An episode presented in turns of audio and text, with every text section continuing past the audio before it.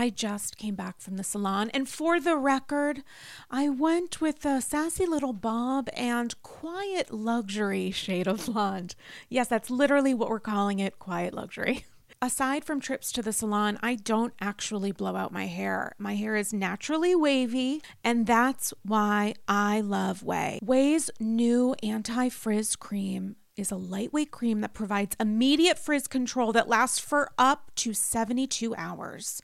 I know that I have a limited amount of time with wet, wavy hair in which to get myself in order. And that is why I love the anti frizz cream. It has notes of bergamot, Italian lemon, violet, and more. And it smells unbelievable. Truly, as someone who is a little bit sensitive to scents, I put this in my hair and I feel great. It also genuinely pairs well with my perfume, which I appreciate. I don't blow out my hair because after years of color processing and attempting to make it straight, I know it looks better and stays healthier when I avoid blow drying, which is why I love the anti frizz cream. I've used products, especially with wavy hair, where it feels heavy and looks kind of wet. And that's why I love Ouai's anti frizz cream because it enhances the natural waves in my hair. I still look like me, just a little elevated. And P.S., I am way obsessed with Ouai's other bestsellers. Their leave in conditioner, detox shampoo, my personal favorite. Frizz free up your schedule with Ouai. Go to T H E ouai.com and enter promo code ANDY for 15% off any product. That's T H E O U A I.com with promo code ANDY. Hi, it's Caroline Stanbury, and you're listening to Andy's Girls.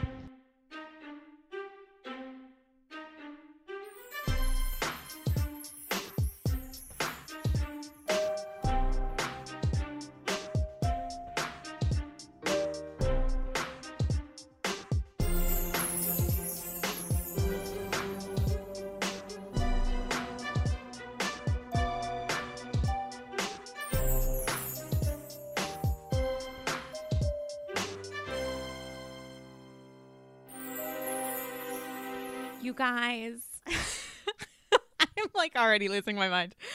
You, it's so early. We're seconds in, and there's a lot to say. You guys, it's Andy's Girls. It's episode 125, and it's Thursday night, and I just put on a face mask halfway through OC that I was supposed to take off, but I couldn't because I couldn't stop watching the vision that was this week. Anyway, there's so much happening on this week's Andy's Girls. First off, I had the pleasure and the joy and the privilege of sitting down with Her Holiness Caroline Stanbury of Ladies of London um, for a chat, which you guys are going to hear in just a minute. Or, like, who are we kidding? 800 minutes. So much, so much to say. I have to tell you, I know that Ladies of London has come up on Andy's Girls before, and it's probably for the reasons that I discussed with, with Caroline, which is while there is slash was hashtag I think rest in peace Real Housewives of Cheshire. There was a UK based Housewives. I from day one of starting to watch Real House. Uh, see, I'm already calling it Real Housewives of London. From day one of watching Ladies of London, I felt like it was the perfect London Real Housewives. And I don't know the reasons why it wasn't called Real Housewives of London. I talked to um, uh, Her Holiness about that in our conversation, which was phenomenal. Um, but it felt really perfect for the Bravo canon. Now, it lasted three seasons. God bless America. If you Google hard enough, you can find the full series illegally uploaded online. And let me just tell you, I watched all of season three, which was, I believe, 11 episodes in 24 hours. And if I'm being completely serious and completely dead honest, it was far less than 24 because I wanted a refresher. I wanted to like remember stuff with Sophie, Adela, Juliet, Oy vey, so Julie, Mapperton. There was a lot that I wanted to just like refresh myself about before I, I, I spoke with Caroline. But the interesting thing is Caroline is in that that small group, I would say, of people that became famous, certainly to those of us in the States and outside of the UK and and potentially I don't know Europe. I don't know. You guys are so fancy and cool. Um but Caroline is in that group of people that to me sort of rose above their actual Bravo show. And it felt like from episode one of Ladies of London, she just like goddamn shot out of the cannon and it was her show. And whether or not you agreed with some of the decisions she made and some of the fights, she really was the star of that show. And since the show went off the air, which again, it shouldn't have because it was great, and season three was like fucking fantastic. Since it went off the air, she's still been able to do other work. She stays in the news. She's incredibly responsive to fans online. You guys should be following her on everything. Um, and she breaks news, you guys, about an American tour, you say? Perhaps a new reality show, you say?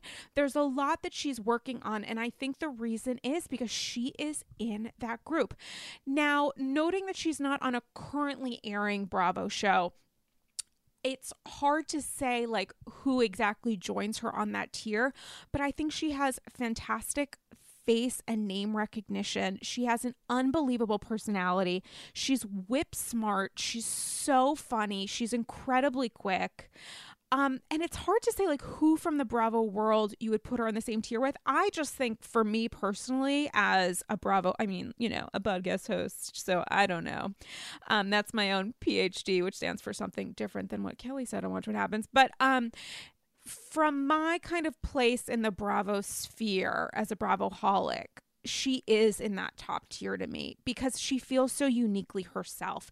And I feel like that's the goal in what we want in a real housewife or a Bravo celebrity. We want something different than we've seen before, but also we want something real because we've seen stuff that's been different. But if a person is intending to position themselves as different for the purposes of becoming, I don't know, a Bravo superstar, that's not so much for me. Unless like what they're doing is insane and then I will give them credit for being completely insane but not giving them like real credit for being good. BCC Aviva Drescher and her leg at Le Cirque. Um so anyway, all things Caroline Stanbury uh coming up in just a second. But you guys, holy fucking shit. An embarrassment of riches. First off, the last 24 hours, the Jersey and Atlanta trailers have come out. My God. Now, if you listen to the um, episode with Dave Quinn, I think that was 123, you know that the both trailers were due almost any day. And uh, Dave said that on the episode, and I was like, holy shit, I couldn't believe that Atlanta was coming out this quickly. And he was like, yeah, Atlanta's coming out, Jersey's coming out really, really, really soon, like in a matter of days. And I got a lot of responses from um, listeners who said, no, there's no way Atlanta's coming out. Um, you know, they just went on the trip, blah, blah, blah. Then Kenya announces her divorce. And I'm thinking, oh my God, if they were planning to release the Atlanta trailer, surely they're going to re edit it to make sure that they get the announcement of Kenya's divorce in there, which they've done before with other trailers where they really, really pull from the headlines. But it felt like they didn't even really need to. Because looking at that trailer, sure, they might have done a little zhuzh, but it seems like they definitely had material with Kenya and Marc Daly, you know, having a rough go of it, and Kenya maybe talking to a divorce attorney or somebody who the fuck knows. Um, but it seems like that was something that they knew that they were going to use this season. And God bless them for gracing us with that on top of New Jersey. It felt so insane. Spe- um, P.S. Uh, spoiler alert um her holiness uh Kandi just announced that she's expecting her third kid with a surrogate. So mazel to her. Mazel to shamari devoe for putting out a statement saying she chose to leave the show when i honestly had forgotten she was ever on it. So kudos to you. Um i felt like the atlanta trailer was unbelievable. Kenya versus eva phenomenal. Nene actually possibly potentially crying real tears when she's forced by production to have a conversation with Cynthia. Cynthia that includes, I don't know, discussing your feelings. Phenomenal. The weird, crazy sexual escapades thing that comes up with Cynthia that I do not believe is an actual storyline, but okay, we'll go with it. Phenomenal. The production photo of the cast where they're all in black and gray and it is sultry and it is dark and it is commanding and it is moody and it is dramatic and it is f- just perfection. When they just released the cast photo of the women for season 12, I literally died. This is the ghost of Sarah talking right now. I couldn't believe it. First off, the best cast photo of all time. And also, if this is an indicator of how the season will go, unbelievable. P.S. Have I even mentioned Porsha? Porsha and Dennis on camera, whatever the fuck he did, if he really cheated or emotionally cheated, you know, a la um, Jimmy Edmonds or whatever the fuck he did all in for watching all of that. Didn't even see the moments because I think they're being f- honestly probably filmed a lot of it now of Porsha and Kenya coming together, which we know happens on this vacation. I think they're in Greece or something right now because one of them posted a photo of their babies together in strollers or whatever, like the next generation, like Degrassi, which I have never once seen, but I'm going to pretend I understand. Um, it just looks impeccable. And I have to say, so does motherfucking New Jersey. First off, Joe saying and the cast discussing and the kids crying about the fact that Joe is definitely being deported. I thought they were going to stretch that out a little bit because until fairly recently, I thought that they were all still fighting for him to be released and be back with his family. And it's, of course, they absolutely were, but I didn't realize how honest they were going to be about the fact that the chances were incredibly slim at this point that he is coming back. And he's even asked, you know, I think it was this week, he's asked to be shipped by ice back to Italy and then if he's allowed back he's asking them to like help him come back or whatever um but he he's done he's done with the detention center he would like to be out of a cage please um so i was just really surprised by that. I don't know about this whole treating Gia like a junior housewife of Jersey. It feels like a lot. I don't know how I feel about this. Is just this is the mix of production and and plot, but I don't know how I feel about Gia and Frankie going to prom. It feels very produced, but you know they are both beautiful, wonderful children, so maybe not. I don't know. Gia and Tre talking about you know, Gia saying, like, don't talk shit about my dad in front of me. He's my dad. He's your husband. Deal with it. Um, very impressive. She is, of course, a mature, intelligent, wonderful woman, young lady, whatever, college freshman. Um, I don't know. The kid stuff makes me uncomfortable, and she's grown up in it, I guess. So she, she gets it, and and well, I mean, if you're going to be on camera, you might as well defend yourself. So why not? Um, obviously that was not the darkest moment of the trailer. The darkest moment of the trailer and hopefully the season because how can it get darker? Jackie and her father and her dad who looks fascinating saying that her almost dying was almost worth it because now she's thin except she was anorexic so like and she still lives with anorexia in the sense that you know, your body image is like a day to day process. You know what I'm saying? Like she's recovering. And for him to just say that to her as an adult, and wasn't she like with a kid at the time too? I forget. I think they were like on a couch or something. That was, you know, rough, tough stuff. That was intense and gross and disgusting and disturbing. And the, the scariest part is like, you know, he actually feels that. Um, I don't think that was a slip of the tongue. Um, my God, really unbelievable. Melissa talking about having a kid because she has officially run out of plot. Like envy has been done. Family anger stuff has been done. The book has been done. The pop star has been done. All that's left is another kid. I mean, didn't they get angry at Tre for pretending that she wanted to have like a little boy with um Joe but maybe that was actually because they were upset that she was talking to press about it and not them. I don't know. Who's to say? And P.S. We haven't even talked about Melissa. Melissa. We haven't even talked about Margaret getting her fucking weave pulled out, which is such a throwback. Um, at a boutique by you guys know who it was because I talked to Margaret Josephs about it. So listen to the Bravo Holics episode. Um, I'm not even going to tell you who it is, except spoiler alert, you know who it is. Who could it be? The person that was asked to leave and she didn't even have her like full time bag of trash to hold in the opening credits. Um, my God, so amazing. I just, I I feel like we are and should be feeling so blessed and so grateful right now to the fine folks at Bravo HQ because I genuinely think these were two really strong um, trailers that look like those are going to be really strong seasons. And what I like about Jersey and Atlanta however many seasons in they are. I think Atlanta's 12, I forget, Jers, maybe 11, I don't remember. 10ish, I don't know. Um is that they are uniquely themselves. And Bravo did a great recast with Margaret, with Jen Aydin. What love them or hate them, and how could you ever hate Margaret but Jen? Um, love them or hate them, they have been really, really great for plot, for the friction with the ladies, for adding adding some chemistry that's really important and some tension that's really important and some stressful moments, which is really important it feels like it's not old Jersey. You know how like New York can you can feel like, oh, this feels like old New York again and it's great. Jersey is never going to be the way it was at the beginning because these women are not the housewives that they were when the show first started. And nor should they have to be if their lives have changed and they've become celebrities and there's no way not to deal with that. Like Teresa's a shell of the person that she used to be, but she's also been through an enormous amount no matter what you think of her.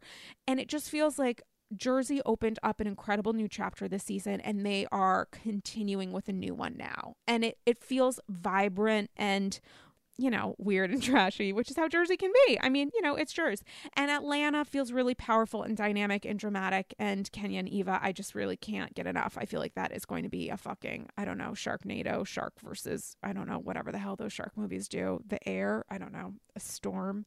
Um, well, a storm is brewing in both of those franchises, and I'm really excited about it. So listen. We got to talk about the franchises that aired this week because I just rewatched them and spoiler alert, I think they were all great. I mean, I guess we'll start with the weakest link of the three, which I would say is Dallas. And I don't think that is a spoiler for anybody because if you watched it, you would see that it was kind of weak. And what I felt like while watching Dallas is that there were a lot of similarities between Dallas and Orange County. And I felt like there were a lot of similarities, no disrespect, but a lot of similarities between Brandi and Kelly. And I know that Kelly, there's a lot going on with with Kel, with the Kelster, which we'll get to, but it felt like they both have two things in common. First off, they both do their very best to instigate a reaction. And then once they get one that they don't like, they're somehow shocked. Which, what? And Braunwyn said on Orange County that she thinks Kelly does that as a defense mechanism that I'm going to poke at the bear or the person that I think is a bear before the bear goes after me. And I don't know how accurate and true that is. I really don't. But it felt like with Brandi, even when they were doing the, you know, Brandi's talking about, oh, I've been called trash before, and they showed the little flashback to um, when Cam called her trash before, and it was like, cool, but you were like holding up that dildo, and it was because you were like chasing her with it. So there was a reason that this person used some words, whether or not they were accurate. It also felt like there was a similarity between them because it appears that Brandi and Kelly both grew up and were taught that money was a sign and an indicator of, to use Kelly's new favorite word, accomplishment. And I'm saying that noting that Brandi never had it because she grew up, as she said, in a trailer home, um, trailer, you know, situation, and um, like the boxcar children. While Kelly says that she did and does, which does she? Um, but in both cases, to me, they're wrong. Obviously, we know that money doesn't make you a good person. Um, I think Kelly seems to be confusing money and power. And while money obviously can open doors and can give power to like access that doesn't make you successful. And P.S., when you talk about how much money you have and how many home homes you have and or had and you're doing it in order to slay a stay-at-home mother who's the caregiver for three kids whose husband it has like cheated on her and they're in the process of getting a divorce and you're saying that you have all this money and and these homes i mean uh, congrats for graduating from college but i'm guessing she got some help from her millionaire husband. I would love to see the deeds on those 10 houses. I assume she no longer owns them because she doesn't you know live in one now. Um but it felt gross and grotesque, but you know, we'll get there. Um, it just was kind of interesting to me because it felt like there were some similarities between these women who, in many other ways, are diametrically um, opposed. So I watched Dallas twice, as I do every. I watch every show, as you guys know, uh, twice at least. Once I do it kind of for myself, but that also means that I give it like forty percent attention. I miss a lot, and the second time I really, really watch, um, so that I have an understanding of exactly what happened. And the first time I watched Dallas, I was like, this is not great. And the second time I watched Dallas, I was like, it's better than how I thought it went down, but it wasn't terrific. Um, what to say? D'Andra to me came off the worst, although I did appreciate her homage to Luann in Mexico with that fall, albeit in terrific looking Spanx. Um, which I mean, Spanx can't be part of the joke because we wear them all all the time, don't we? I'm wearing some now. No, I'm not. Um, it was interesting to me that D'Andra tried to drunkenly, forcefully um, coerce Kary and Leon, which I guess worked, to talk in front of the group about their issues and not privately. Um, it was interesting that a person can throw a napkin in someone else's face and then 30 seconds later say that other person is acting like trash, which excuse. Um I actually didn't mind anything that LeeAnne said, but what was more devastating to me was Stephanie talking about how LeeAnne triggered her and when prompted by the producer said something along the lines of like I can't tell people how I feel because they won't they don't want to be around someone who doesn't feel and appear good and I wouldn't have any friends. My fucking God. That was a lot. First off, Stephanie's dealing with triggers all over the place. She's dealing with triggers from fans who are reaching out to her having watched last season. So she's like probably getting bombarded with a lot of people talking about their mental health journey and maybe asking her questions and looking for support. And as she said, she's not a doctor, she's not a um uh you know provider of that kind of care and it's also triggering to her because she's on a day-to-day process with her mental health journey. And I think she's scared a lot of people um and I, I don't mean this as in any way a critique, but I think that she has alarmed people um, by appearing so vulnerable. And I think that is a huge sign of her bravery and courage. She put something on Instagram did she do that? She did it a couple hours ago. That says, To love yourself is to understand that you don't have to be perfect to be good. I wanted to take a minute to thank each and every one of you for the love, support, and kindness you have shown me. During filming, I was going through a deep depression that I was trying to dig myself out of. I want you to know that I'm better now and taking care of myself through medication, therapy, exercise, and meditation. I have dealt with depression and anxiety since I was a young child, and I understand that it is something I'll probably deal with for the rest of my life. However, I know that my mental health journey does not define me or diminish my value as a person. If you are struggling, I hope you know that you are not alone, and I hope you realize that you are worthy, um, loved, and more than enough. And then she thanks her hairstylist and some people and Travis for um, going with her to watch what happens, which I haven't watched yet. Actually, I'll I'll do that as a reward after this. Um, so shout out to Stephanie. I mean, I think she's just being so open and so vulnerable and she's probably learning a lot of, about herself if she's watching the show. Obviously no judgment if she's not noting that it can be a trigger. And I think she's, you know, there are some points about the differences in how she and LeeAnne are expressing their own mental health journeys. I don't think that LeeAnne is necessarily using her past as an excuse, but I do think she's using it as a wall. And it seems like that's going to come up in next week, and I'm sure it's it's going to continue to come up at press. And you know, she and Stephanie are really different people, but I can really appreciate the fact that they've bonded in past seasons over their, you know, attempts at taking their own lives and really in an understanding of how far they've come in their journeys and also how they handle things today. Um, you know, they both got some work to do, as does, by the way, everybody in this fucking world. And how brave are both of they um, to both of them to talk about it on the show.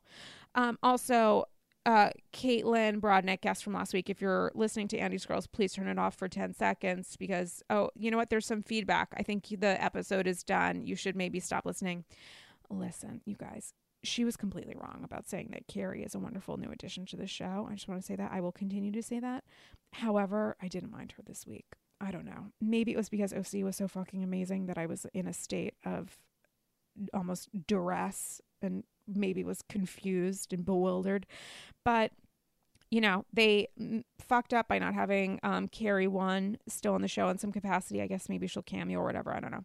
But Kary 2.0, I thought, did a, a nice job of um, using new words to um, help Randy, you know, who was really riding the struggle bus, um, and kind of just being a pal and again, maybe that you know, I said that it was so weird because she sort of stuck out and I didn't see any real chemistry with her and everybody else. Maybe she and Brandi will develop some because they've become so close, at least in the last like couple hours that we've seen on camera. Um, so again, she wasn't my pick, but I actually thought she did a, a pretty good job this week. Potomac. really, it feels like honestly part two of the reunion was setting up for part three. Um, I don't know. I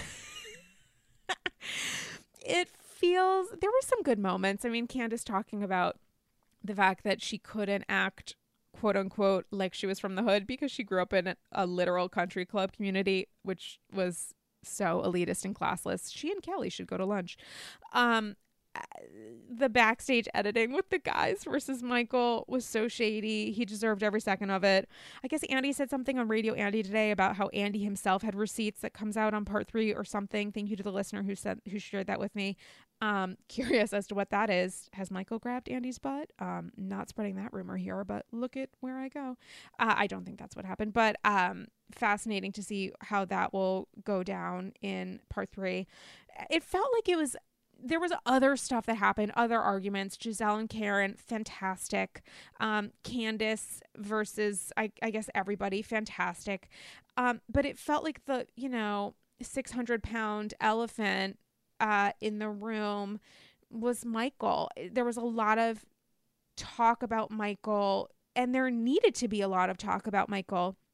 The fact that Michael called Juan to tell Robyn to shut the fuck up like what? That felt like a strange interesting process. Maybe you shouldn't do these things or something. The fact that the women were so ardently vocal about saying ashley what he did was disrespectful to you and ashley's response is to be so tight-lipped and seemingly deeply afraid of defaming him in some way that she's trying to turn it on the guy that made the accusation because michael's like a well-known 60 year old whatever in wherever the fuck i mean spoiler alert, all of the women on the cast are much more well known than Michael. And while he might have, I don't know, money in the bank, this person hasn't filed a civil lawsuit to my knowledge about that and was potentially so uncomfortable about the uh, attention that he refused to um, uh, work with the prosecutors, which is possibly one of the reasons why they said that they didn't have enough evidence to prosecute Michael. It's like, what the hell? I mean, he grabbed asses during the Andrew night. Yeah, that makes sense to me. Like a- Ashley's pretending that reality isn't happening in front of her. And then she is trying to defame people who are like, no, this is real. And she's trying to spin the truth, or she just sits there stone faced. And it's like, sweetie, this is going to happen with or without you. I guess it's, we're going to try to see how it happens with you pretending it can happen without you because for some crazy fucking reason, you and Michael have decided to be uber quiet or let him be the aggressor as we've seen in in the clip for next week. You know she said on this housewife tour that she's on that they're trying desperately for baby number 2 and it's like is that why you're being so fucking quiet? Like what conversation did you have with Michael? And why it feels worse that she can't acknowledge that he humiliated her. Obviously which is brought up by um Candiace's Chris next week there's something to be said for the fact that he like giggled and was whatever the fuck he said next. Like the guy didn't just brush up against someone going through a crowd and then say, I'm sorry. He acknowledged that the way he behaved was inappropriate because there's an audio recording of it and he's giggling about it. If I just walk, I know everybody's different. We're all like special, precious flowers. But if I just walk into somebody in a tight space, I don't giggle about it unless something has happened that elicits a giggle and I'm nervous and I feel awkward or whatever. If I totally honestly accidentally brush my hand up against somebody's whatever I'm going to say I'm sorry. I'm going to acknowledge exactly what that area was and and my I'm going to react like somebody who genuinely is apologetic for what was a complete accident. The fact that Ashley is saying he doesn't have to apologize to me for dragging me through this process and making me like fucking Eliot Spitzer's wife stand there, sit there during the Fox 5 interview and whatever else and just be a quiet wife and ultra supportive at all costs. It just reads as really false to me. And my question is does she does she know that he has groped this man because we all know he has. And I asked that as a poll to AG listeners. Um, on the gram. It's where you know all bi- all good business is done. Um, and I asked essential, essentially that's a fun new word, but it feels like it applies. Um, I asked, do you think Ashley believes Michael? Sixteen percent said yes. Eighty four percent said no. And I also said, asked, do you think Michael has groped other producers? And in this poll, ninety. 8% said yes and 2%. So I guess Ashley's been looking at my social, as has some intern or maybe her mom. 2% said no. I mean, it feels like, you know, she knows, we know. She knows deep in her core. It'll come out when she has her Oprah aha moment and like one on one with Andy when they ultimately get divorced or whatever happens. It's going to be a divorce. Who are we kidding? Um, it, it just it reads as false and because she's been the bone collector because she's has in the past anointed herself as the girl that gets at the truth and calls out bullshit the fact that she cannot even acknowledge if she could just acknowledge that without feeling like he was going to become you know the face of a civil case or potentially some something with Bravo. I don't even think it would be Bravo cuz they know that he did it. Um but the fact that she can't even acknowledge that it's embarrassing. Like, that is strange to me. It's embarrassing. Even if you really didn't believe that your husband did this, even though we have proof that he did, it would be fucking embarrassing. And the women talking about their spouses saying that if they had done something um, inadvertent or whatever, that they would owe their spouse an apology is completely accurate and correct. I don't know. I can't wait for next um, week. I felt like it was a nice amuse bouche. Potomac's had, you know, the, one of the best seasons of all time. And I'm so appreciative to them. Um, and that's kind of all there is to say about it. Uh, um, I know you guys sent me a bunch of satchels about Potomac, and I'll answer them um, on the gram after this ep goes up. But we have to talk about Orange County. Holy fucking shit. So, first off, several people, um, including T. Kyle, talked about how incredible that episode, this week's episode, was going to be. And I was like, okay, great. Because, you know, you hear that a lot from, not from T. Kyle, but from people. You hear people saying, oh, this is going to be great. Oh, that's going to be great. And sometimes it is, sometimes it's not. But I knew going in because of what people were saying online um, that had seen a um, screener of the app that it was probably going to be pretty good. Then I spoke to a friend who shall remain nameless, even though he listens to the podcast, who said, it's not good. It's stupid. And I was like, don't tell me exactly what happened because you guys know I don't watch live because it makes me too anxious. Um, and he was like it's not great. And i was like really? Um but then i started watching the episode and i was like i guess it's not going to be great. And you guys it was fucking tremendous. Now i know the bar in oc like it was in beverly hills could not be any lower. But i would say honestly sincerely and i think completely correctly that this week's episode of Orange County was one of the best episodes of any franchise of the last several years because there were so many fucking plots. And that is the kind of jam packed craziness that a viewer aspires to watch. You don't want one big fight, you want like six to 10 big fights and some funny things happening. That is a dream ep. And it felt like it was ev- like a great symphony. It was everything happening at once. And I also watched the ep and then I watched the after show because T. Kyle told me it was going to be crazy and it fucking was of Meghan McCain and Kelly Dodd on Watch What Happens. I watched the after show before I watched the show because I heard the after show was in fact more crazier than the episode itself. And spoiler alert, it completely fucking is. The single craziest point might be when Meghan makes a joke about when Kelly makes a joke about Meghan's deceased father, John McCain, by saying she has a PhD, as in Papa Hasdo. My God, the audience, I think, gasped. It was awkward. It was the audience was filled with Kelly's friends from Arizona. So if they're not pretending to laugh, there's a problem there. And it sort of made me think Kelly is one of these people who like thrives in attention, um, on attention rather, and in it. She seems to be inside of it, uh, j- the word itself. Um, but and I like her in those moments on OC as it airs. It's been edited. There's a flow to it. You juxtapose her with like fucking craziness elsewhere, and you know Vicki like. in a room just watching and looking wild. Um, but it feels like there's a purpose. And she adds a lot of zing, I'll say, uh, not ding dong, but zing and chemistry and craziness and chaos. And that helped lift up this week into new heights. But that kind of energy works against her for me as a viewer when I watch watch what happens because the train gets I'm sorry for lack of a better term. Oh no. She's the conductor and we're all laying on the tracks. Um it veers so quickly off course that it's hard to like understand information. And because she was on with Meghan McCain, who I think had been trending on Twitter earlier that day for like walking off or did she walk off or whatever happened, yada yada on The View.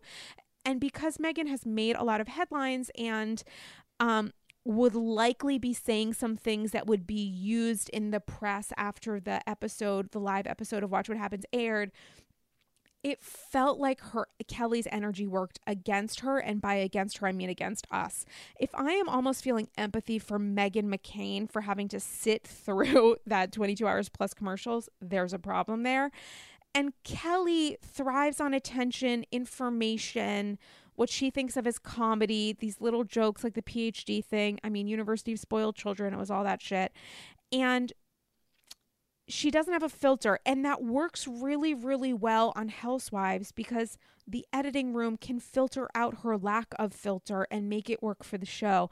But on live TV when she's just kind of rambling and inserting herself, it's it's hard to just like watch the show as a viewer watching the show. And if I had been a guest sitting next to her, P.S. Is that gonna happen? Oh my God, bravo. Um, I don't know that I would have known necessarily how to handle that. I probably wouldn't have done what Meghan did, which was just like play confused, even though she certainly was, but just to be like really, really quiet. And Andy seemed like I, if I was Andy, I would have been definitely annoyed because, like, shut the fuck up a little and stop swearing. And also, Kelly was referencing stuff that was great for me. This I super appreciated, but Andy definitely didn't. Swearing and then bringing up the fact that you know it's kind of okay because there's a three second delay but much more importantly talking about things that production wouldn't allow to air tamra's enormous salary and what she's able to get away with and the fact that the levels aren't even and what she's paid to she's doing what she was hired to do.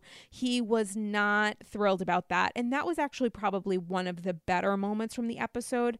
That was when her inability to maintain consistent stability or something if that makes any sense in how she communicates that's when it worked for us as far as like getting that little snippet of production. But otherwise it was just a chaotic energy that made it like confusing for it felt jarring. I got a little bit of whiplash during it and the after show. And i'm also one of those people that gets like severe secondhand anxiety when i feel embarrassed for somebody else because I, I like that energy to me is like, oh my God, what's happening? And I, I felt that times a thousand with this. So maybe next time live to tape or something. I don't know how that works. Oh, TV production is fun. Um, I just, it was, it was a lot. Um, but so was this week of OC. And it was amazing. I'm going to start with something that may not have been as interesting to everybody else, but it was super fucking interesting to me. The Gina Emily fight is so layered, so fascinating. I, but I feel like both of their sides I understand. Like processing emotions that you've kept inside for the first time, feeling like a friend isn't there for your the crazy shit when you're going through, that friend feeling like you don't understand what they're going through, miscommunicating, maybe some jealousy about other relationships and potentially superficial friendships and the fact that you don't have the fact that it seems like your friend is um uh, putting too much, giving too much credit to people that weren't there for you in tougher moments.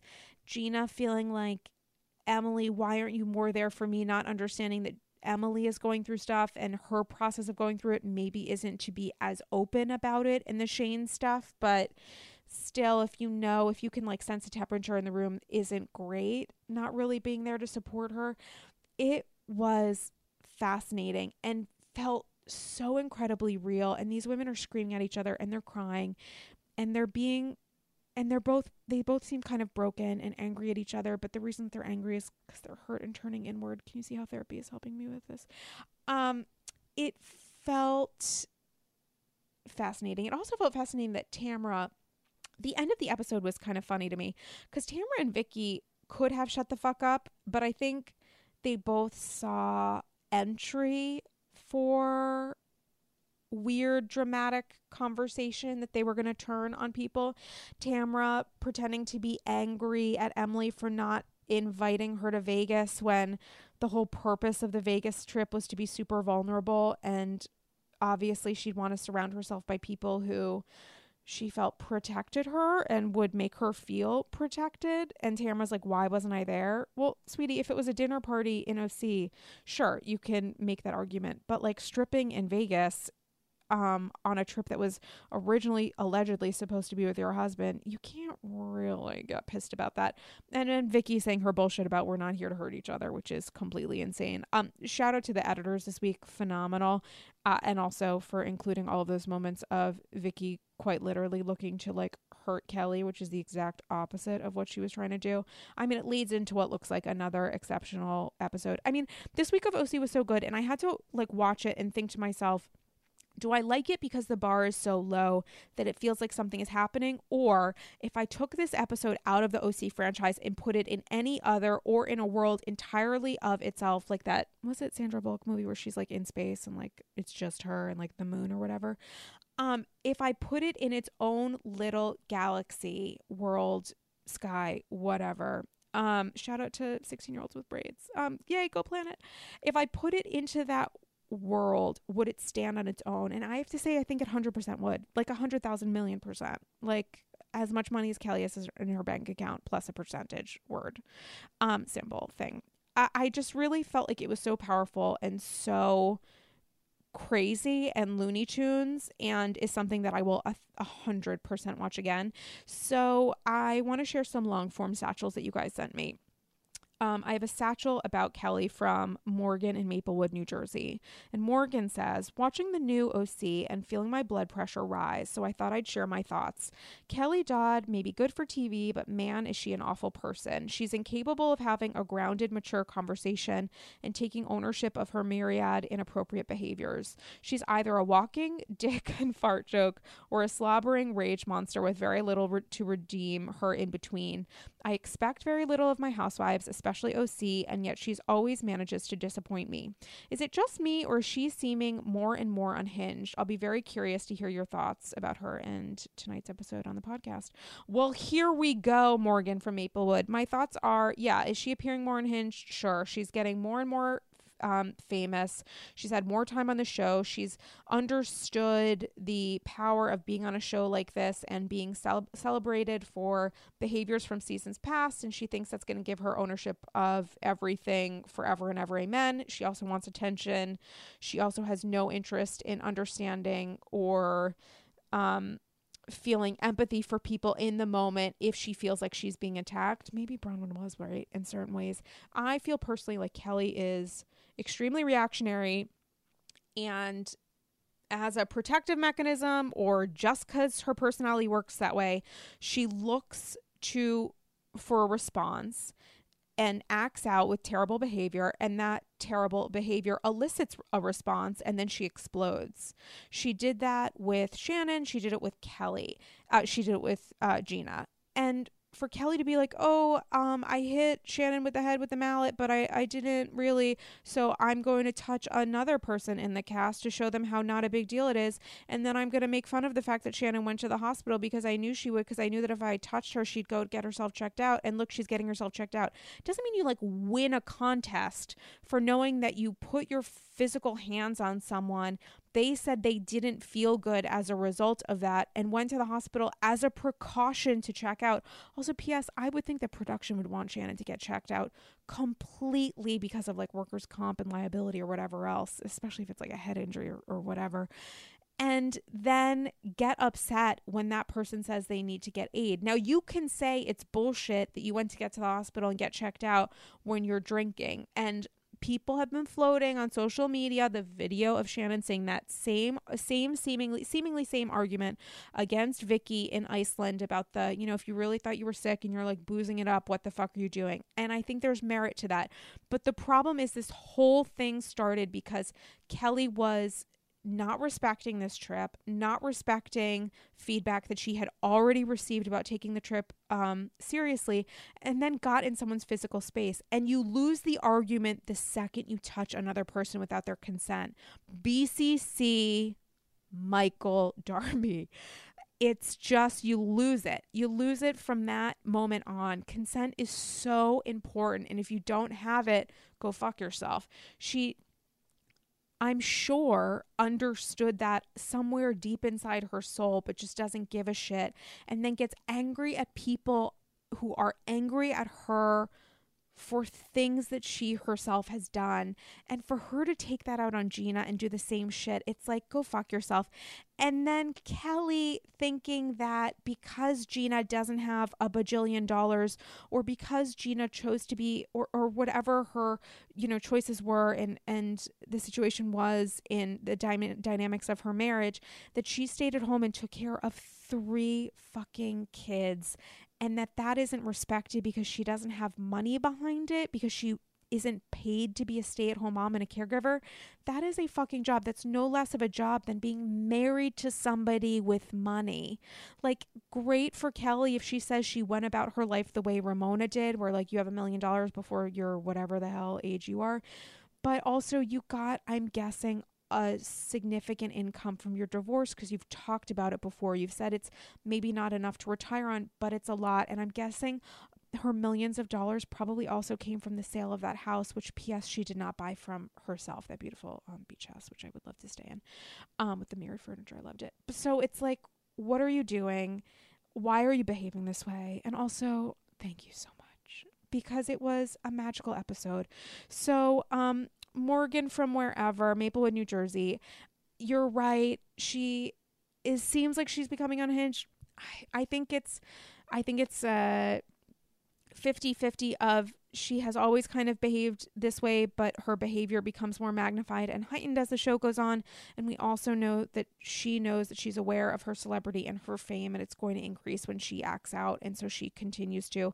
And I do think instinctively that Kelly does behave this way, and she's surrounded by people who are probably also party animals who are probably fine with it or whatever, or used to it. Um, and she doesn't really give a shit when people aren't and she's also very angry when others try to give her advice especially if their like checking account doesn't um stand up to hers. I don't know. Here's another satchel about kelly from ben in san antonio texas. Okay this episode is the resurgence this franchise is this franchise needed Kelly motherfucking Dodd is doing the Lord's work this season, and bless her for that. I love Shannon until that venomous snake Tamra sunk her teeth into her. That whole concussion was bullshit. I honestly feel like that wasn't really a nurse. Oh, good point that I forgot to mention. The nurse sounded like perfectly mic'd up and clear to me. I feel it was a producer feeding that story. Also, if you had a concussion, mild or otherwise, the last thing you want to do is drink tequila, laugh, and party until 4:30. She wasn't hurt, and Kelly was right to call them both out on their bullshit the next day. I live for the shady edits of Shannon buying Kelly shots when they were in Ireland. Oh, I think I missed that. Also, Gina's desperation to want to be their friend is so pathetic to me. Okay, well, Gina was just like reaching out for anything, and that's what she found. So there we go with that. I don't know. I think her desperation came from like um, a human place. So I'm not going to judge her so much for that, although um, I, I will save that for Emily, who probably deserves to judge her more than me. Um, yeah, Kelly fucking Dodd really killed it. She really delivered in a way that we really needed.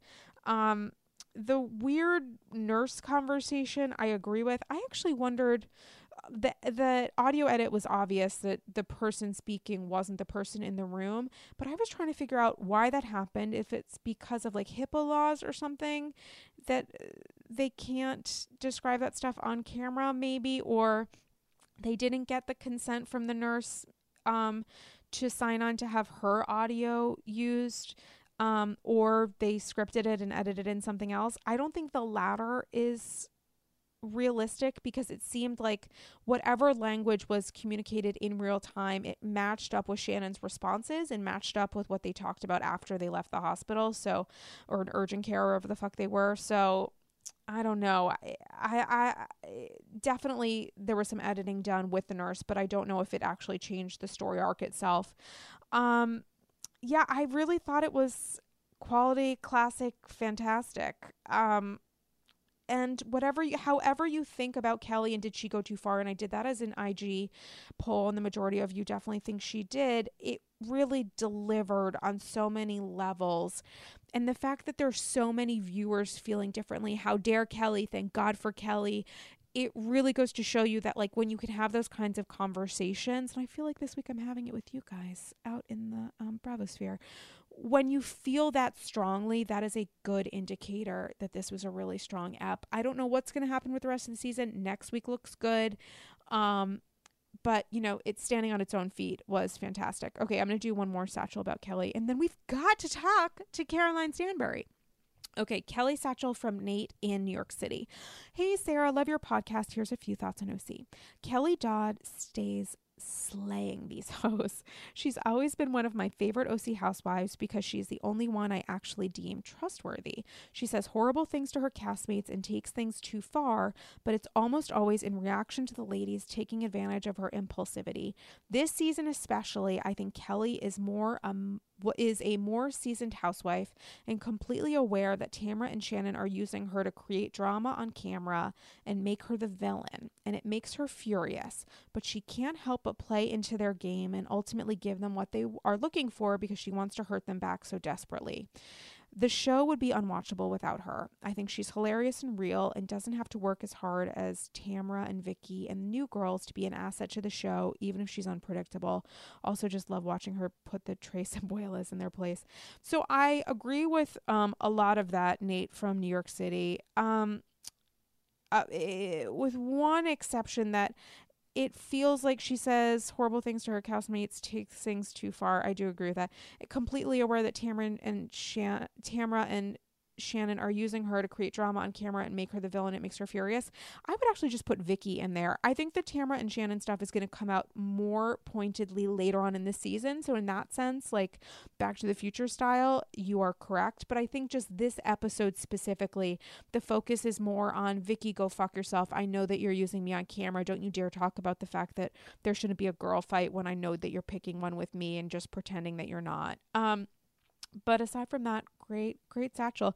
I got so many more responses from you guys that I'm going to respond to individually on my gram. Follow me at Dame Galley um, on IG, at Sarah Galley on Twitter. And guys, my God, I hope that I delivered with some appropriate recaps for this week because there was just so much going on.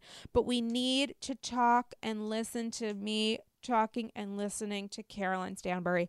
I hope you enjoyed this episode. It was um, a lot of fun. Thanks to Caroline and her team for making it happen.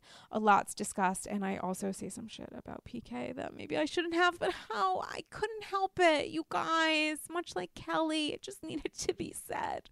Okay, guys, I hope you enjoy my little chat with my favorite Lady of London. Enjoy. You guys, I am so excited to be joined by none other than Lady of London, Bravo celebrity at the A plus plus level. Oh, like wow. we've jumped over A list and now we're at perfection. It's like you, Waka, who else? It's just it's a very small group of Bravo celebrities that I would say have passed over Bravo celebrity into a whole other universe. And so I'm so excited to be joined by none other than Lady of London, Woman of the World, Caroline Stanbury. I don't even know how to come in from that. I wow, mean, thank you. I'm so excited. First off, thank you so much for flying from London specifically to be on Andy's Girls. That is so sweet, so generous. Such a pleasure. Wouldn't Such miss it. I couldn't. I'm so thrilled. So first off, what are you doing here in New York aside from being on AG? Um, funnily enough, I am here in New York. Um, well, I'm I'm actually going to film um, a, a pilot for a show. what show? uh, um, uh, it's a new show, but it's I'm, I'm not going to say anything, but it's it's exciting. So we're do, we're doing our first one on. I'm actually flying to Vegas to shoot that on Monday, Is it scripted or non? non-scripted. Can you tell me the network? No, Is uh, it a vowel? No, it's not. It's not been um, picked up yet. So it's it's it's just with a production company that's been written, that's been written for me. But it's really exciting, and I think it's going to be really fun. And it's based on, you know, my reactions to things. I think that's why I was so popular because everything is written over my face. Even with all this Botox, I still manage. You look phenomenal. Thank you. And I'm also here recruiting. I come, you know, I, I work for an amazing healthcare group, the fourth largest healthcare group in the world, NMC, and I'm here bringing doctors back to the Middle East, believe it or oh not. Oh my god. So how does me- that work? Well, they freeze me in time. So, like, yeah, it's true. So I find fabulous, like, plastic surgeons, and I bring them back to the Middle East because actually, um, the Middle East is a great hub for things like this because they have no paparazzi. They don't have. They have amazing hospitals, places to recruit, and you can be left alone. So my, I was meant to be just the face of it because as I, you know, hopefully, as you can see, I don't really age. you look And amazing. and actually, it turned into a bigger job. And now I'm recruiting like American doctors to come back with that. So how long have you lived in Dubai? Three years now. It's just flown. And do you go back and forth between Dubai and London because your family is still In London. situated Yeah. in London? I, d- I mean, I, I used to go back more than I do now. I go back, I was going back at least once a month. Um, but That's a now, lot. yeah, it is. But now also with Los Angeles, you know, I'm working and I've been actually putting things together. I've been waiting for the right show to come along. And um, the producers that I started working with now are people who've been trying to get me for over a year and a half, two years. So they're really into me. And I think more than anything, to have someone that's so passionate about you and they really believe in your brand. Yeah. Um, so I'm really excited about that. Otherwise, I, I was, you know, I wasn't sure I was coming back for TV.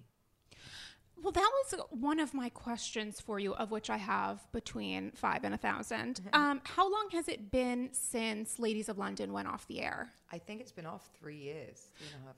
I would think during that time you fielded a lot of offers because you were quite literally just the break. I mean, it's like historical fact at this point. You were the breakout star of that show. I have, yes and no. It's not as easy as you'd think to get back on TV.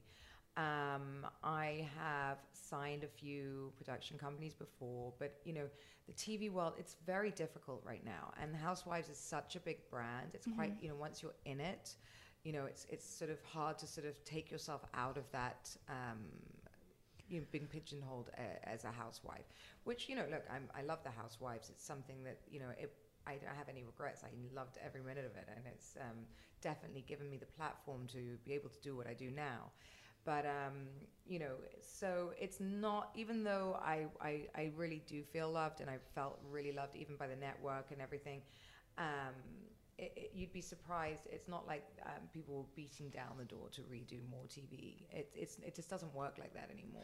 It's interesting that you bring up the Housewives because when I think of Ladies of London, and I know that they've done housewife iterations abroad, there was Real Housewives of Cheshire. It wasn't so much for me. When I think of Ladies of London, I think it's a, the Real Housewives of London. It feels like a housewife style show. Is that what was pitched to you? Did you think you were going to have that? Name backing you, or was it pitched as an entirely different kind of experience? Well, when it started, it when it started, it wasn't pitched as a housewife show. Um, but it definitely became that, and obviously when Bravo took it and picked it up, it, it definitely was, you know, it was a housewife show. It we should have probably called it a housewife show at the time. I I can't actually remember. I wasn't involved. It was an English company that actually wrote it and did it.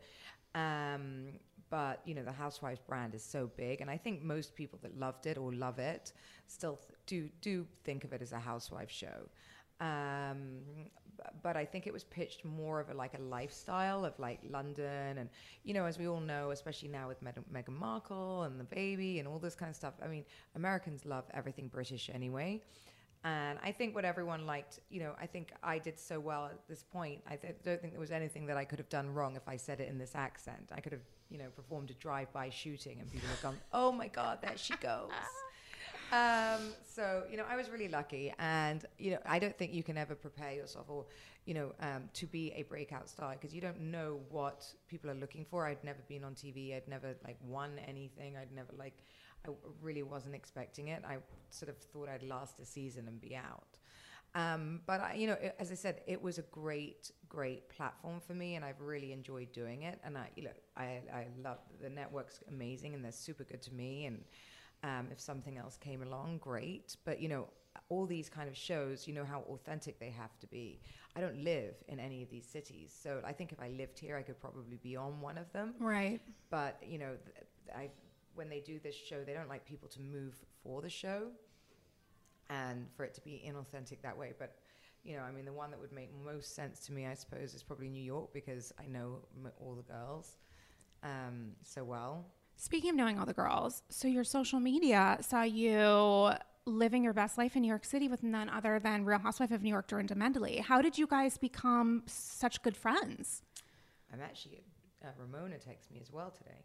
Um, How is Ramona? Um, well, she actually just literally replied. She wanted to do something tonight, but I, I, haven't seen her yet. Dorinda has been a friend for a few years. Um, Dorinda is one of the most generous women I know. Like she really is. Like I, you know, I when I first met her, I, I wasn't sure how if we get on or whatever. And someone I can't remember who introduced me. Someone in London was very close. She she knows a lot of my friends.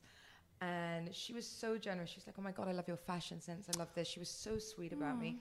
And we sat down, we just started talking, and I don't think we ever stopped. And actually, you know, I think with these shows, as I think you all know, as much as the good part of your personality is highlighted, they also really highlight the worst parts of your personality. But you know, these are or, or your character, and sometimes you know uh, you, you ride crests in these shows, and she's had a tough time and she's had a great time. You know, and I, I think right now, as far as she's she's pretty much the breakout star of, of yeah, she's show. definitely the she definitely sort of reinvigorated. Yeah, she yeah. has, and I you know like two years ago, I think it was. I remember calling her, going, "Oh my God, what are you doing?"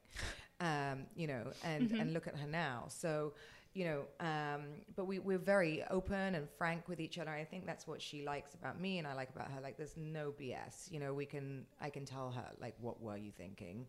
And she'll be like, I wasn't, you know, and it, it is that simple. So uh, why do I like her? I think she's probably very like me, you know, she makes mistakes, she gets back up, she dusts herself down, and she's like, okay, well, let's do this again.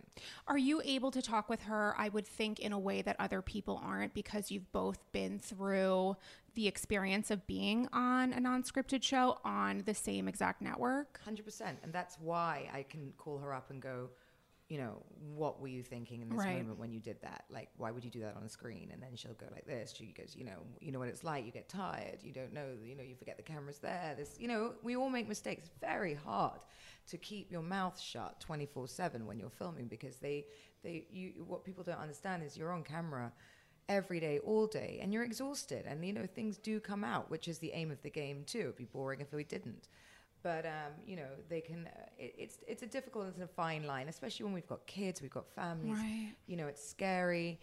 We have a lot to bond over with um, having been through that. You know, I've said things I regretted on the show. We've all done things that we regretted on the show. You know, um, and as I said, it's very hard to watch those things back quite a few months later, relive them, you know, there, you know, and then and then pull yourself out. And as I said, if anyone has managed to pull herself and bring herself to the top of her game this year, the last, I mean, she, you know, she's killing it.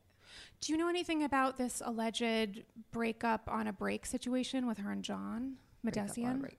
I, that's something for her to talk about. I don't want Oh, to talk okay. about her her her, her Personal. boyfriend- yeah, personal life. But um, you know, they they were both friends of mine. They are both friends of mine. I don't know. I, I I've only seen her for two minutes, so I haven't really had the chance to ask her about that kind of stuff.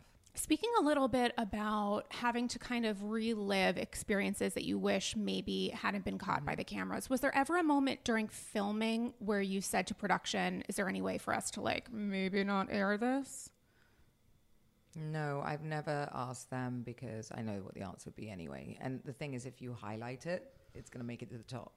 so, Right? They're like, "Oh, Yeah. this was Oh, this- this very good. This makes you? you uncomfortable." Yeah, okay, okay, great. Let's great. talk Yeah, about this for about yeah. 17 hours. Exactly. So, you know, I understood that, you know, what I felt got anxiety over, unless I really pointed it out, it's a minute of a second of you, that you would pick up or not, and it's over. But if you if you go to the network or to go to a producer and say, "Oh my God," then then it becomes a huge storyline. It feels like a little bit of a gamble when you sign on to do reality TV. And especially in your case, I mean, I would say that you were, correct me if I'm wrong, like a semi public figure. You weren't necessarily on that kind of show before, and you had. You know, the glory of choosing selectively when you wanted to kind of be in the spotlight and the public arena versus not. Those are some of my blonde hairs and my microphone that Caroline Stanbury is very nicely adjusting. Um, so for you making that transition, and especially when Sophie joined the cast and having to talk about things where, listen, it's one thing to like get in an argument with a friend. It's another thing to get into an argument with a family member because you know in the back of your head, one day this is going to air and you might get a call from your parents, you might get a call from your brother. What was that like filming a show with your former sister-in-law who had had and per- potentially still is a, a close member of your circle? Well, I mean, she is a very close friend of mine now, um, and it was difficult because we didn't speak to each other for quite a while. But we're really close now, and I think in hindsight, I, what I've understood, and if you look at the casts on the other shows, none of them are. I don't think they have family members like that. Yeah, they, Uh, they d- had they had Kyle, Right, and- Kyle, and then Jersey has had a few different shades of cousins and Right. so on. So I had Ladies of London was very much a group of my friends. Yeah. And if ever there was a room full of women that had any, you know, skeletons or buttons to push, you know, the, fa- the thing about family is it's different. A friend can pick at you, but Mm-hmm. a family knows exactly where to hit you where it hurts. Right. And so I think in hindsight, you know, I I did it because, you know, she really wanted the show and um, you know, she has young kids and it was something that I thought would help everybody. Um, in hindsight, I probably I, well, I would never do it again with family member ever. Um, but but um, look, these shows are as great fun as they are, and I had some amazing experiences. Like it's like being in boarding school. I don't think you know. It's like you look back or, or giving birth. At the time, you're like, I'm never doing this again. And afterwards, you know, you're like, oh, I'll have another one. Um, so you know, I enjoyed. There are parts that I will never ever forget, like the trips, and we had bonding and so much fun. And then other parts, I was like, oh my god. I mean, like the worst experience of my life. But I mean, not literally my life. That's pushing it, but you know what I mean. It's just it's the, the, it's a real roller coaster. But overall, you can look at it and then say, okay, this was a blast. Like I did it. I did it. I taked it. You know, I did it well. I really enjoyed it.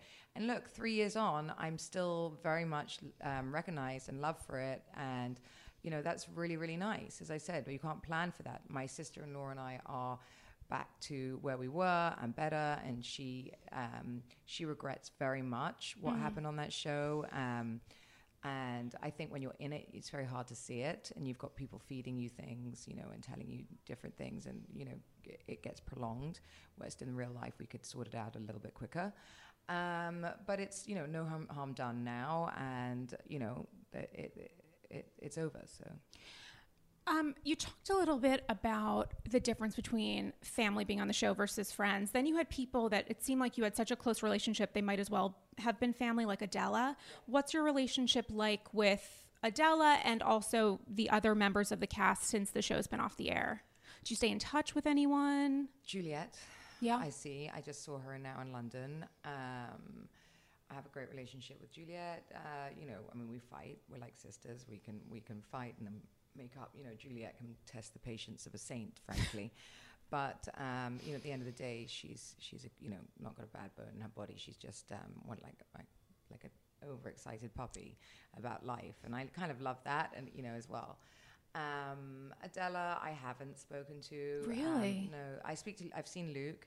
Adela was difficult. You know, we have a fractious relationship. I think the show Mhm. highlight highlighted everything. Again, I brought. She wanted to come on the show very clearly, very much. Right. Um, and I just didn't like the way it went from the beginning. She knows that. Um, it, it, there's no, you know, I, I, I, I don't have any ill will to her. It's just we're in different places. Um, Luke came here just now.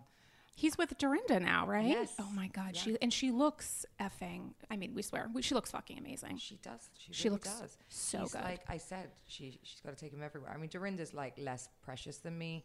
She also believes in I, you know, she's good like that, like that people should see who, what she looks like with and without makeup, which is Mhm. great. But I mean, you know, Luke can transform anyone. It's insane.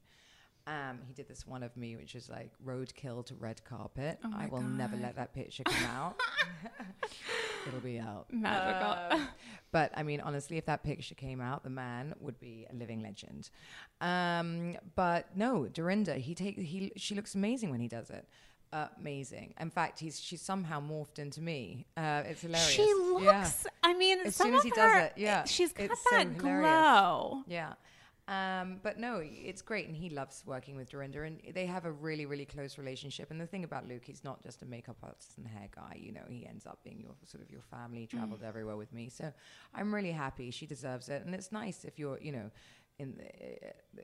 I don't know if you're living on your own. It's nice to have like. Uh, doesn't everyone have a gay best friend? Of course, Yeah. you got to have your team. You got to have your Gotta crew. have your team, yeah. It was great to see that relationship specifically with Luke on the show because it felt like he was definitely a confidant of yours. And certainly when there were moments of tension with the other women, it was nice to Well- see if you felt like isolated that he was, you know, was there already for you. I mean, I was very lucky because I always had my team with me, whereas no one else did. But that was authentic to me. I didn't hire Luke for the show. Luke had been working for me for at least six years before that. So that relationship was real, Mm. which is why they allowed him. Right. You know what I mean? The other girls didn't get to have hair and makeup come with them because it wasn't like, you know, they didn't naturally travel with a glam squad. I always had had Luke. So they, they, they let that one fly. It's interesting to hear that because the Glam Squad thing as an activity, as sort of an example to viewers of one person's wealth, has become so important on certain franchises like Hills. Beverly Hills, Dorit's Glam Squad's constantly trying to keep up with Erika Jayne's. I mean, it's Well, fascinating. Bef- yeah, I think bef- I think I probably was one of the first to bring the glam. Yeah, I think you were. And then I saw Erika Jayne's. Um, look, I, I presume Erika Jayne. Uh, well, with her show, she must have, with being a singer, she, I presume she's always had Yeah, one I too. think Uh, so. Dorit, I have no idea. But um, Erika Jayne, I presume, had one in residency. I literally, I didn't make it up because I wanted to, like, you know, prove to everyone I was doing so well. It's just literally, I did I had an internet company before. I was, you know, doing so many shoots and things like this. And when I traveled, I was doing stuff for press. So um, it just made sense to have him with me. It was actually cheaper than hiring, you know, start. I don't like to use new people. When you get to a new set, you're doing a photo shoot. Who wants to meet a whole new set of people when you Right. arrive? I mean, it's a nightmare. And we were so close that he would travel in my room. So it's, you know, there was no extra cost there for me. It wasn't like, it wasn't for me, it was not a giant wealth thing. It was like, he was my best friend. He just made sure that I was at things on time. And I woke up in the morning and he was already in my bedroom doing my hair and makeup Phenomenal. um, which you know, um, so and I was then I didn't have to travel alone. So for me, it just made total sense. And as I said, uh, Bravo let me have him because it was natural to me. I didn't just bring him on for the show. It wasn't a made up thing, um, which I presume is what happens in Yeah. Beverly Hills. It becomes a little bit artificial. And then there are different women where it's like they have their glam squad, but it's like, do you really? I mean, Yeah. like, how much of the salary that you're making goes into creating this facade? Well, that's the thing. I mean, as I said, you know, because of the company I had before, it was my natural life. And my kid, you know, you saw my kids grow up with him. Right. He was very, he, he, very much a part of my family. Um, you can't make that up. And um, we'd been together for quite a long time. And I, you know, I wouldn't just share my bed with, you know, a complete strange makeup artist. Although that would be a great season four. Well, that would be a great season four, but no. Um, and my husband wasn't going to do my hair and makeup, I can assure you. Um, so, and I, I don't get lonely when I travel, but the, the, the other girls, as I said, I really don't know. You know, it makes sense that Erika Jayne has a glam squad because that seems to be what yeah, she it's a part for of her living. thing. Yeah. Um, and I don't know. I don't know what. Uh, I guess now Dorit has her uh, a swimwear line, so maybe you know. I, but I mean, her glam squad is off the charts. It's a, you know, it's like different. Um, speaking of Dorit, who is British-ish ish, Yeah. she comes from the land of many places Yes. via her accent. Have you had any interaction interaction with her? I have the- not. Haven't had the No, pleasure or. PK PK I have. Really? I ran into him. Actually, where did I run into him? I ran into the bank. No, not the bank. I ran into You were making a deposit. He was making a withdrawal. So awful. No, um, I ran into him twice in LA. Where in waiting rooms, like I think in a, either like meetings I was at, he was literally there. I've just seen him waved at each other. I mean, obviously, when you're on Bravo, we all kind of know each other, Mm-hmm. and everybody sort of everyone's super friendly. And so, yeah, I ha- but I mean, Dorit has unreal style. I mean, it's crazy. It's crazy. It's I mean, dripping with everything. Everything. Yeah. I mean, you know, I'm in Zara. You look amazing. We'll take a little photo after. And the diamond I can't stop staring at. And I need to talk to you about your ear piercings because I feel like we go to the same place. If you go to, Mar- do you go to Venus by Maria Tash? Your ears? Oh yes, I do. Yep, yes, yes, recognized it. I have like, I'm dripping. yes. You're dripping I'm too. obsessed. Oh, they're so good. They're yes. so good. Um, uh, and I'm uh, dead. Phenom. Yeah. Um, speaking of British Bravolebs, any moments throughout the years with LVP? Did you know her Yes. through? Um, I, I met her through the Hadids. Oh, Yeah, uh she's best friends with them, and I've had dinner with her. And actually, just I actually went to SUR a couple of times. yeah, yeah, yeah. And you know, she's she's always in there. Oh no, was it Pump? Pump maybe. She's in there at night. Mm-hmm. and and th- she's always been super lovely to me. Um, and there's a few. We, she has a few mu- mutual friends in common. I mean, we're not close, but I've I've had drinks with her before, and we've had dinner. Um, super lovely. Super, I'm sad she's gone. I know. Well, she's gone ish. She's still on Oh, Pump Rules. She quit Beverly Hills. Yeah. She's still on Pump Rules. And I love that show too. I'm guessing she'll have like a two season timeout and then come Right. back to Beverly Hills. Which shows do you love to watch? Pump Rules is one of them. I watch Vanderpump Rules. Um, I love Beverly Hills. I mean, it's brutal. I couldn't, I couldn't do it. I, you know, like everyone's like, you'd be so good on it. I'm like, no, so they'd eat me it. alive. No, they wouldn't. You could take them. Trust. They need an. They need a strong alpha right now. Oh my God. I see an entry for you. Oh my god. Um, uh, what else do I love? I, I'm. Oh my god, I New York, Atlanta, Jersey. Below OC. Deck. I'm watching that. OC. Oh, below, below, below Deck's fun. Below Deck's actually Yeah. quite entertaining. It is quite entertaining. I always feel sorry actually for the um, people chartering the boat. Yeah, no one wants to be third stew. Not really. Oh yeah, and the guests. Yes, the guests. I'm like, why? Why would you do this? I don't. I feel like there's not a discount big enough because you're giving such a big cash tip that it's like, why are you doing this? You know they're going to talk shit about you. Totally. I'm the like, whole I've just paid and I'm going to like be on. Actually, I got an email asking if I wanted to take the boat. I'm like, no. Which Which um, boat situation team would it have been? Below Deck Med with Captain Sandy or Below Deck with Captain Lee? Med, I think. Oh, with Hannah instead of Kate. But I love, I love um, Captain Sandy. Isn't she great? Yes. Um, but it's brutal on those, those sh- that Yeah. show too. I mean, it's hardcore. They really work hard, I have to say. Mm-hmm. Um, but and and they're they're geniuses when they, they lay the table.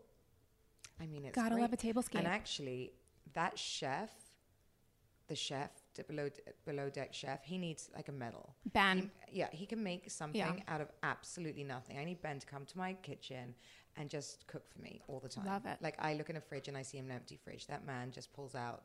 I mean, I don't know how he does it. I love that you still watch Bravo shows. I have to ask you a question about Beverly Hills. Mm-hmm. As a Beverly Hills fan and someone who also knows the cast, where do you stand in Puppygate? LVP or Team Everyone Else?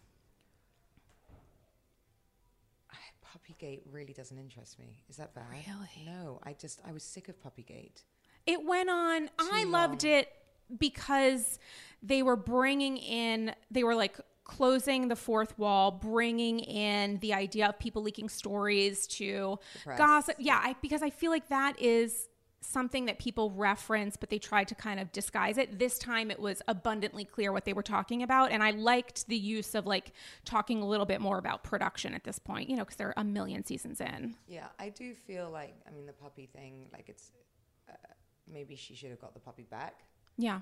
and that you know if it didn't work out um but you know because i know how these things work i Right. just felt i felt drained by the whole puppy gate i was like okay it, it just for me i didn't i don't know i think I, I actually felt uncomfortable at the end i felt uncomfortable because for me um, lisa has been such a big part of beverly hills for so many years i really felt that she was um, sh- she didn't stand a chance. I felt like she's been very ganged up on in the last few seasons.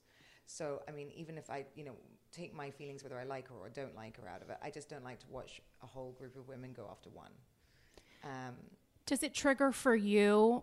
Like, can you watch these shows and have them be purely escapist, or does it bring up for you memories No. of feeling that way? No, it's escapist, but I do remember it because I the same thing happened to me. I think when you become when you've been at the top of a show for so long, eventually, you know, it's like anything. The you know, it either has to change because for for a reasoning, as in the production may not, the network may not want you to be at the top anymore, or production may not, or the girls just get sick of like all the interviews being about you. That's what happened to me. You know, if you get to go on a show, everybody wants to get on, go on a show and go Right. and do an interview. And if they keep asking the same person, it, it would annoy me too. So I understand why these things happen and it's sort of like a takeover. Mm-hmm. But I do remember very clearly how isolating it feels and how, you know, it's really hard to keep it together when you know you're walking into a barrage of women, rightly or wrongly, whether she did the right thing or didn't do the right thing. I, I don't know. And I didn't think that much. I just, I found I found watching all the girls go on a trip without her, or two trips without her, dinners without her, and she was the only one not there. That I've just felt sad. That reminded me of how I felt, definitely. Hmm. Working with women that you might not socialize with ordinarily, how did that feel when it seemed like a lot of the episodes were who's friends with whom? Can you get this person on your side? Why are we fighting? Like, I, I just think of um, Mapperton, you know, like Lovely Julie. It didn't feel like there was a natural kinship between two of the, the two of you. Did it ever feel exhausting that you were sort of having to film with people that you might not ordinarily have in your social circle? I mean, funnily enough, Julie, Are you guys best friends now? we're not best friends, but we are friends. and if I do go to London, funnily enough, she is one that really always reaches out and says, "Can we have dinner? Can we have coffee?" Really? Absolutely, and I'll give her that. Like I like her so much more now that she's not on the show. Oh yeah. Um, Julie, I felt she irritated me a lot on the show, and she, I've said this to her face, and it's we laugh about all of it now because I, as I said, the funny thing is I do go and have drinks with her, and I actually am super proud of what she's achieving right now Yeah. off the show because I mean, uh, she's probably the one that's killing it the most. Um, and uh, it's not easy to do what Julie does, you know, Yeah. cycling around on her little bicycle and fixing Mapperton.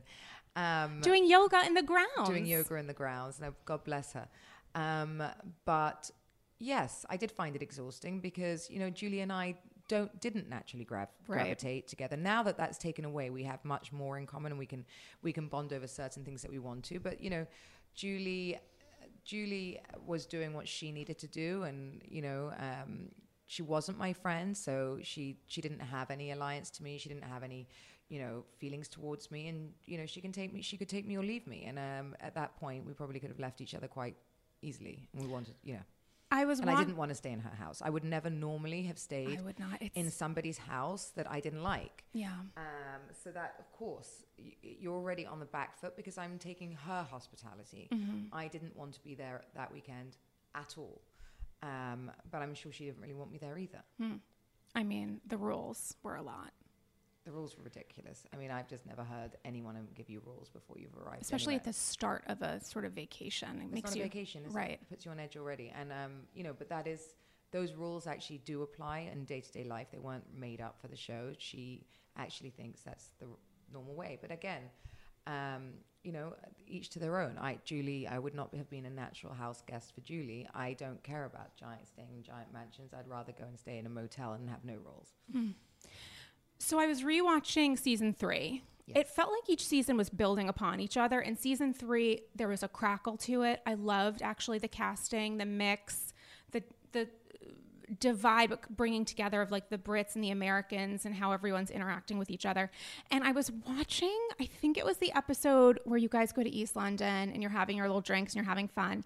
And Sophie's in a cab and she's like, let's call Prince Harry. And she calls up your brother and he's like, cool. And she literally calls up Prince Harry, whose audio isn't used for obvious reasons. Do you have any interaction with the royal family? This is me being like genuine American, Googling Meghan Markle's everything every day of the week. So cute. Um, I don't know Prince Harry, but uh, that was that was for me. I was like, oh my god, she didn't just do that. um, look, we, we, England's small. We all grew up together. Um, I'm very close to Sarah and Beatrice, and you know. But I, I do I have an interest? Like everybody, if you're, it's not nothing special. I Yeah. mean, I mean, I, they're- special. I love them, but um, it's it's for us. It's normal. I know for you guys, it's oh not. God, we love a princess. Well, of course, and they they they, they love it here. Um, you know, I I love the royal family. I love that we have that. You know, I love the culture. I love seeing the you know the the. The, all the pomp and ceremony that we have, you know, I really enjoy it, and I love that you guys celebrate it so much, and and they feel so loved here, and that everybody wants to come here and hang out, and you're the Americans are so non-judgmental, and and they just celebrate all of them. So yeah, I mean, it, uh, we're we're very lucky to have them. Really enjoy it. Um, Sophie, uh, you know, has I, I, yeah. I mean, my brother. I don't know. She's just. I, I don't even know what to say about that that scene. I oh, I died inside. It was amazing. She's- it was also like, is this happening? Is this you really being drunk, or is this you like knowing that this is going to get a shit ton of attention? Which was, P.S. No. I was obsessed with it. She woke up dying. like she was she really. Oh my god, No, I love her even more. Everybody loves her. Like Sophie Wasted is the most fun thing ever. But um, yeah, she has. Um, she she's one of those things. You ever seen that movie, Very Bad Things? It's like you know. Oh, it's yeah. like a, a ton of things just happen, and you're like, oh, you that are just, yeah, truly very bad. truly very bad. But it's funny. It's p- people know her so well; they truly love her. Nobody, you know. Um, you know, she doesn't really get into that much trouble in the end. She's never been arrested, so that's good, isn't it? I mean, it's a good place to start. There, I see a spinoff happening. I would love it. Do you have any advice for Her Holiness Meghan Markle as she makes her way through the British tabloids and tries to stay sane? I I no. I mean, stay humble, stay stay strong. I guess it's Yeah. hard. It's hard to navigate that if you haven't been in it. But I I think key is just staying humble, staying true to yourself, staying you know approachable, um, you know, and and doing as they have for so long. You know, although they've all grown up in such a spotlight. If you meet any of the, you know, immediate royals, they're so friendly and so humble and so kind. And as long as she stays that way, and you know, they look so happy. I mean, I'm talking from a but pure. I've never met either of them, so. Um, I just heard that you're best friends. Just did now. you? Yeah. I went. I, okay. Well, maybe one day. There we go. Um, but I think you know, look, she's gorgeous. She makes great headlines, and I love her fashion. So isn't that good? Um, so I think good. she's going to lift the country like that, and people love it. And you know, with her and Kate, we've got two gorgeous princesses, don't we? I mean, Yeah. lucky you. I know, really lucky us. It's great because they're so different. It's quite fun. I I enjoy looking at pictures of both of them and what they're wearing, and don't we all? And it's like they're so totally different, which So is totally so good. So if you're looking for a certain kind of princess one day and a certain kind the next, you've got it covered. you You've got guys are covered. Very you've got, smart. Like, you know, one's more Hollywood and one's more sort of home counties, but gorgeous. Yeah. Just, just you know, it's very different. It's I think we're very lucky. So I have to ask you, you know, I as I've said, I, I look at Ladies of London as a housewife style show. If you were on the Housewives of London or just living your everyday life, what would your real housewife tagline be? Oh my God, what my I see it. My favorite that I've used, you know, I, this is episode 125 of Andy's Girls, believe it or not. And so I've done 100,000 of these taglines over the years. We start every episode with a tagline. And my favorite tagline of all time is I see life through rose colored glasses. It's just like a mine little example. probably be Yes. my famous line, which is "I'm not here for your amusement. You're here for mine." Magical. I mean, how I don't even know how that where that came from, but I think that has to be my Deep line. within. deep within. It's true. If that is not the spirit animal of everyone's life, Right. I don't know what to tell you. And kind of. So yeah, I think that's one of my mo most famous lines and the ones that people love so much that that would have to be my tagline. Well, I'm obsessed with you, Caroline Stanbury. You're absolutely magical. Tell the people where to follow you on social media, pretending that they don't already, which they a thousand percent do. You're so lovely. If you don't follow me, follow me at Caroline Stanbury on Instagram, and it's quite a ride. and I heard sources mm-hmm. told me because you know here at Andy's Girls we're just plugged right into Bravo HQ. A little birdie told me something about potentially a tour of some kind. Oh yes, January. So January, I will be touring according to Caroline. Oh my and it's going to be according to Caroline. Leave your husbands at home, girls. Get dressed up. So it's predominantly for you know women and gay men, and it's a girls' night out. And it's I wanted it to be it's sort of women's empowerment, but with a you know a bit of comedy, and we're all going to talk about the stuff that we want to say, but we don't really have the guts to say, and and we feel. And it's like an open space that you know I talk about my life and how I got to where I am, and the things that have gone a lot wrong on the way, but you know how each turn has really brought me to a better space. We talk about sex, marriage, you know, um, work. Um, life beginning at 40 and it truly does and everything like it's it's really really fun and that's why i wanted it to be gay men and women Oh my god. yeah And are you touring throughout the world? no just i'm doing five cities eight days in america Oh, all in America? Yeah. Wait, which cities? New York, Um, New York, New York, New York, Brooklyn. i think i have two nights in new york i'm doing the gramercy i think um, Upper West Side, y'all. washington um, Okay. i want to say dallas or chicago I, I, I can't, you know what? I'm, I'm New York and talking out of everywhere else. Yes. So if you go to carolinestanbury.com, you can get all of the information and following you on Instagram at Caroline Stanbury. Dot com. But what, sorry, just Caroline Stanbury. And watch out for According to Caroline, because I'm definitely coming. Oh my God, when you are in New York, I will be front row. I want you to be front row. I Please am do come. You so will be my excited. guest. Thank you so much I can't wait to um, be with you on that stage, just like just crying and laughing and Yes, being with all of our community. Yeah. Thank you so much. Absolutely. Caroline, this has been a total pleasure. I have to thank you so much. You are just as wonderful as I hoped and dreamed for. And you um, so I can't wait to kiki me. with you again soon. Uh, definitely. I will see you in According to Caroline. Yes. Cheers. Thank Cheerio. you. Bye. Bye. Okay, she not amazing. I mean, my God, it was such a pleasure. First off, Caroline Stanbury, fucking incredible looking, um, IRL, as is evident by the fact that we've like seen her on TV and she's beautiful. But she just has that celebrity glow. She has the glow of a woman in charge of her life with a shit ton of money who looks amazing, is very, very open, very friendly, but in like a fun, interesting British way um, which is really, you know, creative for us Americans to see. She just feels and looks like a star. And I need to see her back on TV ASAP. So I'm hopeful, fingers crossed, that the show that she was talking about takes off.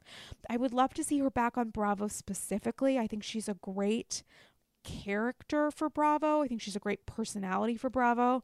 And one would think that they would find a way for um, her to be back on the show in some form. Um, and I can't wait to go to her tour, guys. Uh, more info will be on her website as dates are announced.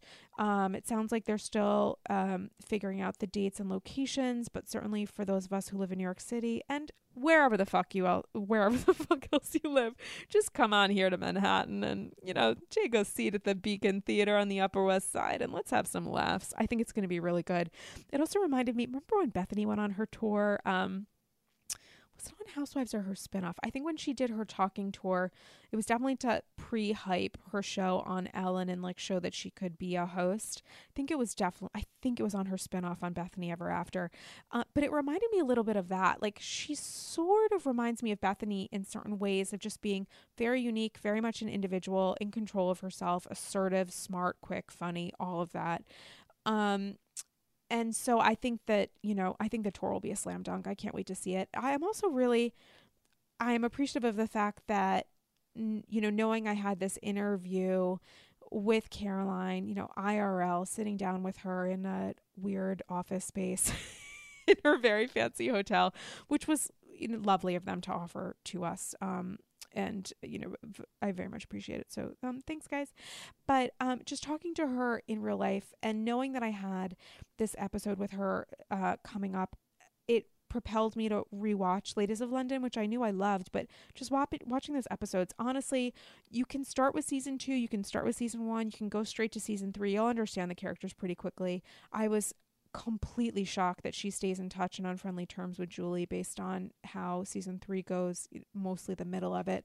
Um, and really impressed. Um, impressed that Julie has accomplished all she's done with Mapperton, with those yoga poses, downward dog in front of a chateau or whatever.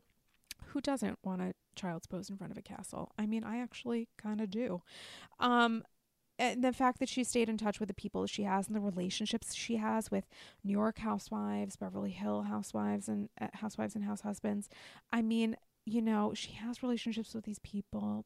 Luke is now working for Dorinda. She went to drinks with Dorinda the night before. Ramona was texting her right before um, our interview started. Um, I just really feel like all the signs are there for her to come back. It's hard because she does live in London and there isn't a Bravo show airing there currently. And from what I've understood about Ladies of London, one of the reasons it was canceled um, was because of the high cost of production, which makes sense filming there. Um, but hopefully, we'll see her on our screens more um, real soon. It sounds like we will. So thanks to Caroline um, and her amazing team. Thanks to all of you for listening to this week's episode. Um, follow Caroline on all of her social media. I'm gonna put uh, put up a video of us and me saying some dumb shit on my Instagram.